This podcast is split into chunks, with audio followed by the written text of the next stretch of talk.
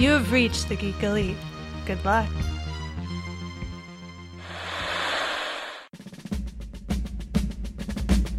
In my lifetime, I expect to see 3, 4, perhaps even more women on the high court bench.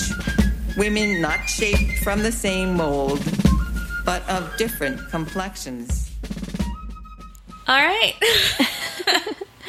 Welcome back to another episode of United States of Women. Glad to have you for our 7th week. Hopefully we're keeping you highly entertained and interested, because we have 50 seasons to do. Oh, dear. Oh, right, huh? 50 states. Oh, no, I feel like we should also include Puerto Rico. 51. And I'm sure we'll have others to add as we go. Yes. Assuming you all still want to keep listening to us. Mm. And if you don't, we may still do it anyway. So, this week we are doing a Delaware woman who I think some would argue is not a Delaware woman. So, it's a little contentious. It's a little contentious. Well, is she part of the Delaware Hall of Women? She is. Okay, then. Therefore, they have deemed her as one. So, this week we are talking about Lucile Petry Leone. Okay, and she is part of the Delaware Women's Hall of Fame. But she was born January 23rd, 1902, in Lewisburg, Ohio. She grew up there to a family that was insistent upon early responsibility. So even as she was growing up, she held jobs in canneries, factories, all sorts of employment. So when she was 19... Mm-hmm.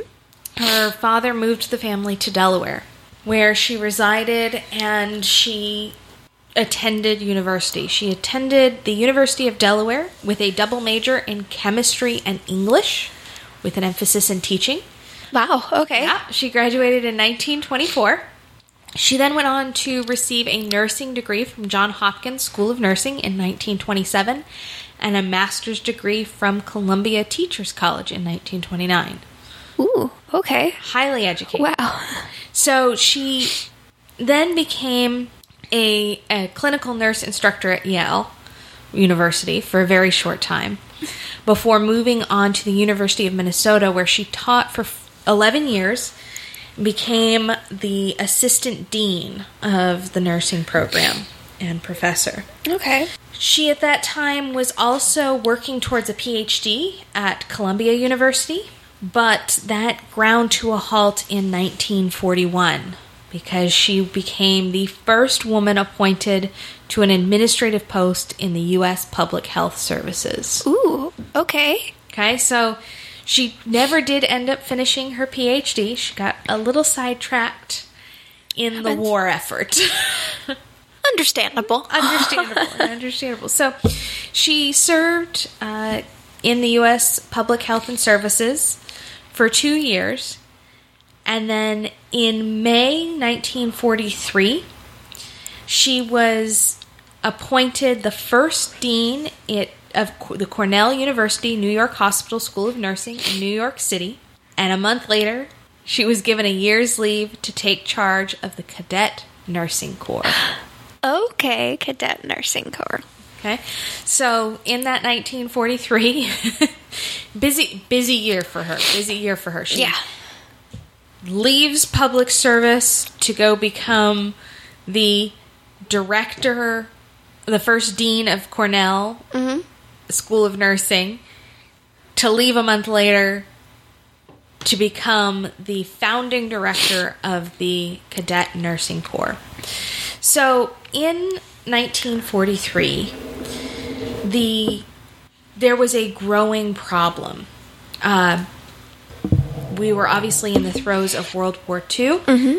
and during the war, there became a massive shortage in nurses and civilian doctors. That's a problem during wartime. You kind of need people taking care of the injuries. So at least 20% of America's nurses and many of its eligible doctors had joined the military and military efforts. So by 1943, overcrowded hospitals were actually turning away patients. Ew. And overworked civilian doctors had no time to call on patients in their homes, which was the standard care during that time period. Nurses were equally in short supply, and so there were fewer of them to provide home care. During a visit to Los Angeles in 1943, the then U.S. Surgeon General, Dr. Thomas Perrone, called the civilian medical problem acute and said that because of a shortage of nurses, nursing care is at a danger level in many communities. Oh, no. Yeah, so it was a huge crisis. So Congress, in one of its few moments of clarity in 1943, passed the Bolton Act in an attempt to shore up civilian medical care. Okay. Okay. The measure created the Cadet Nurse Corps, for which Lucile Petry Leone became its founding director. And I can't verify it, but it's from all the pieces putting it together, it sounds like she was very instrumental in convincing Congress, this is what we need. Okay. Give me this. So from July 1943 to October 1945, the Cadet Nurse Corps enrolled 132,000 women in colleges across the country under the Bolton Act. Wow. Yeah. So the participating colleges were required to establish a 24 to 30-month accelerated education program for nurses. Mm-hmm. And the women who enrolled in the program pledged to engage in essential nursing, military or civilian, for the duration of the war. Okay. Which ended up being, what, a couple years? Exactly. So the cadets were given full federal funding for their tuition. They were given a stipend from $15 to $30, depending upon their level. So as a freshman, you know, as the first entering the program, you got $15, and then you got more and more. Mm-hmm. And then they were given distinctive uniforms to wear during their enrollment period. Okay. It became such a huge advertising success and enrollment recruitment success that, in fact, cosmetic corporations even created specific makeup to match the pinstripe lining in the women's uniforms, and they called the color rocket red. So I feel like I know this uniform now. You probably do. You've seen it on all sorts of posters. The slogan of the marketing was "The Girl with the Future."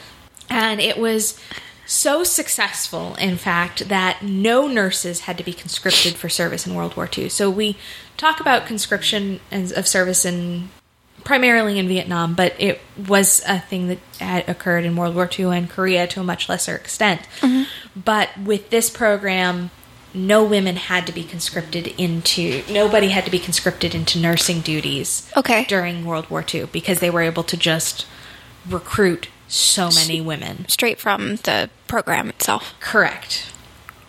So the overall total cost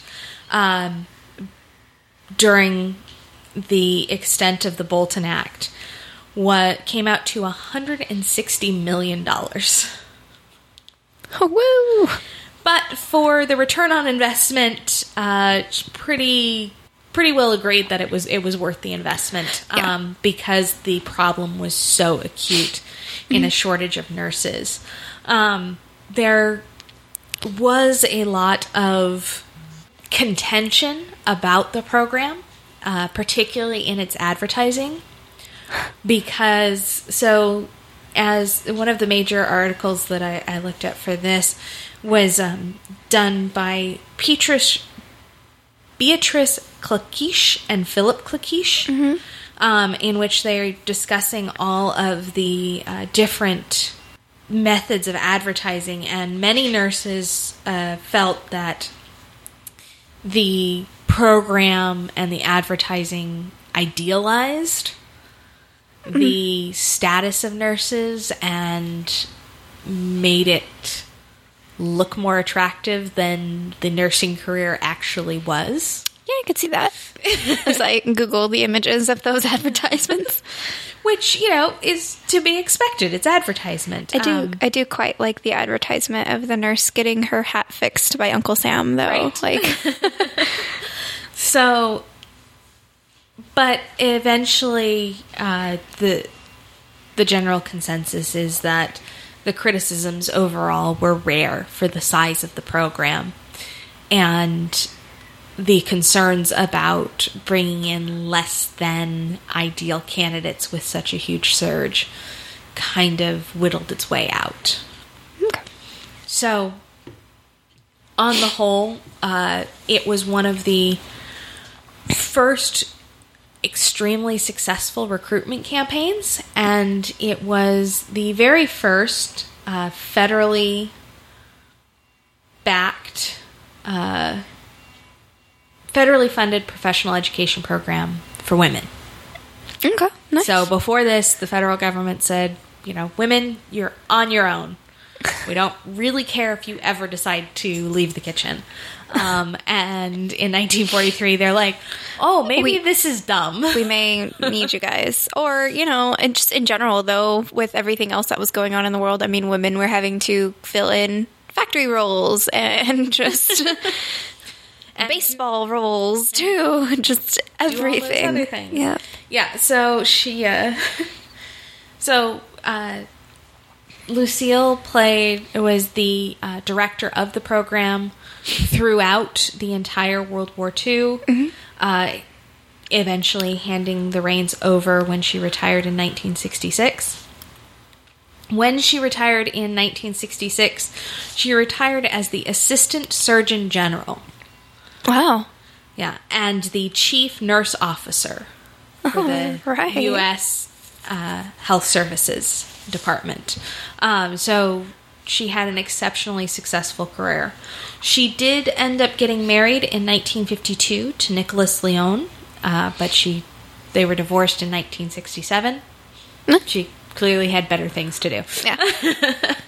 So I do not blame her. She spent the rest of her life as an educator and lecturer. She wrote heavily during her time, including publications such as Agricultural Migrants and Public Health, co-authored with her and Helen Johnston. Mm-hmm. And then in 1953, she wrote an article for Nursing Outlook, National Nursing Needs, A Challenge to Education.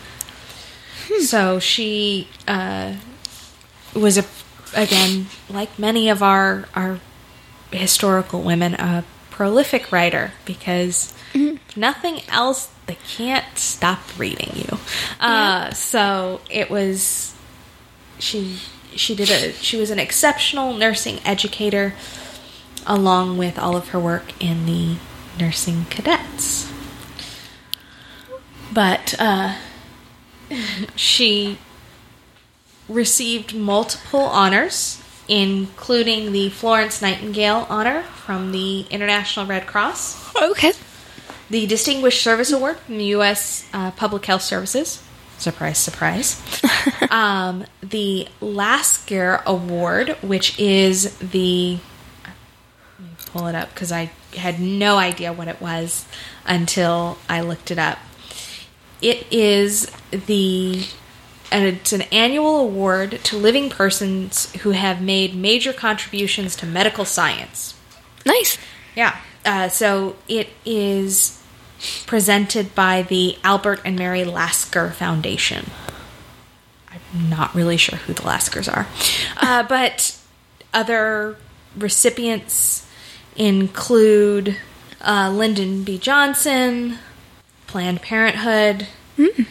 She was an elected member of the Institute of Medicine, and upon her retirement, the members of the Public Health Service established the Lucile Petry Leone Award for nursing leadership. All right. And it is presented biannually by the National League for Nursing to an outstanding nurse educator. Mm-hmm. So that is Lucile Petry Leone and the Nursing Cadet Corps. I think the Nursing Cadet Corps is a lot of fun. I mean, it's horrific, but it's a lot of fun. It's horrific. Yeah, just, you know, being a nurse is not an easy thing to do. It's not just wearing a cute, well, nowadays I just wear scrubs, but like back then it was that cute, pretty uniform, pinstripe uniform. And just, it's kind of sort of like, I guess kind of sort of today we have like the airline, the stewardesses where they always have those nice outfits and you think, oh, it must be so posh being a stewardess. Yep. And then you actually realize they don't get paid until you're in the air. Yeah. And they deal with just people. Yeah, I think my favorite was, so in that article, in the paper I was discussing regarding the advertisement for recruitment into the Nursing Cadet Corps, mm-hmm. Certain individuals felt that there was too much emphasis on free education with pay and not enough on if you qualify, attracting less capable people into nursing. But, like, the whole point of your education, though, is it takes you from being less capable to being capable. But in response, one advertising agency replied, "Perhaps we should run the campaign saying that nursing is very poorly paid and the working conditions are terrible, and that if you are really very silly, you might go to a very second-rate nursing school where you will live in the most uncomfortable surroundings." Just, perhaps if we want nurses, maybe we should make it look horrible. No, lady. Like.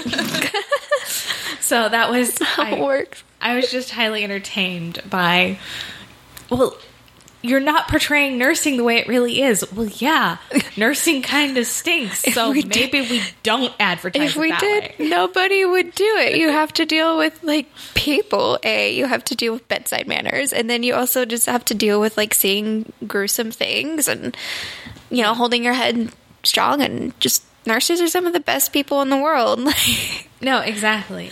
They deal with so much. So it was, however, so successful that it wasn't until 1970 that the admissions to all schools of nursing surpassed the 67,000 who entered in 1944 alone at the start of the Nursing Corps. Wow. The Nursing Cadet Corps campaign. Okay. So...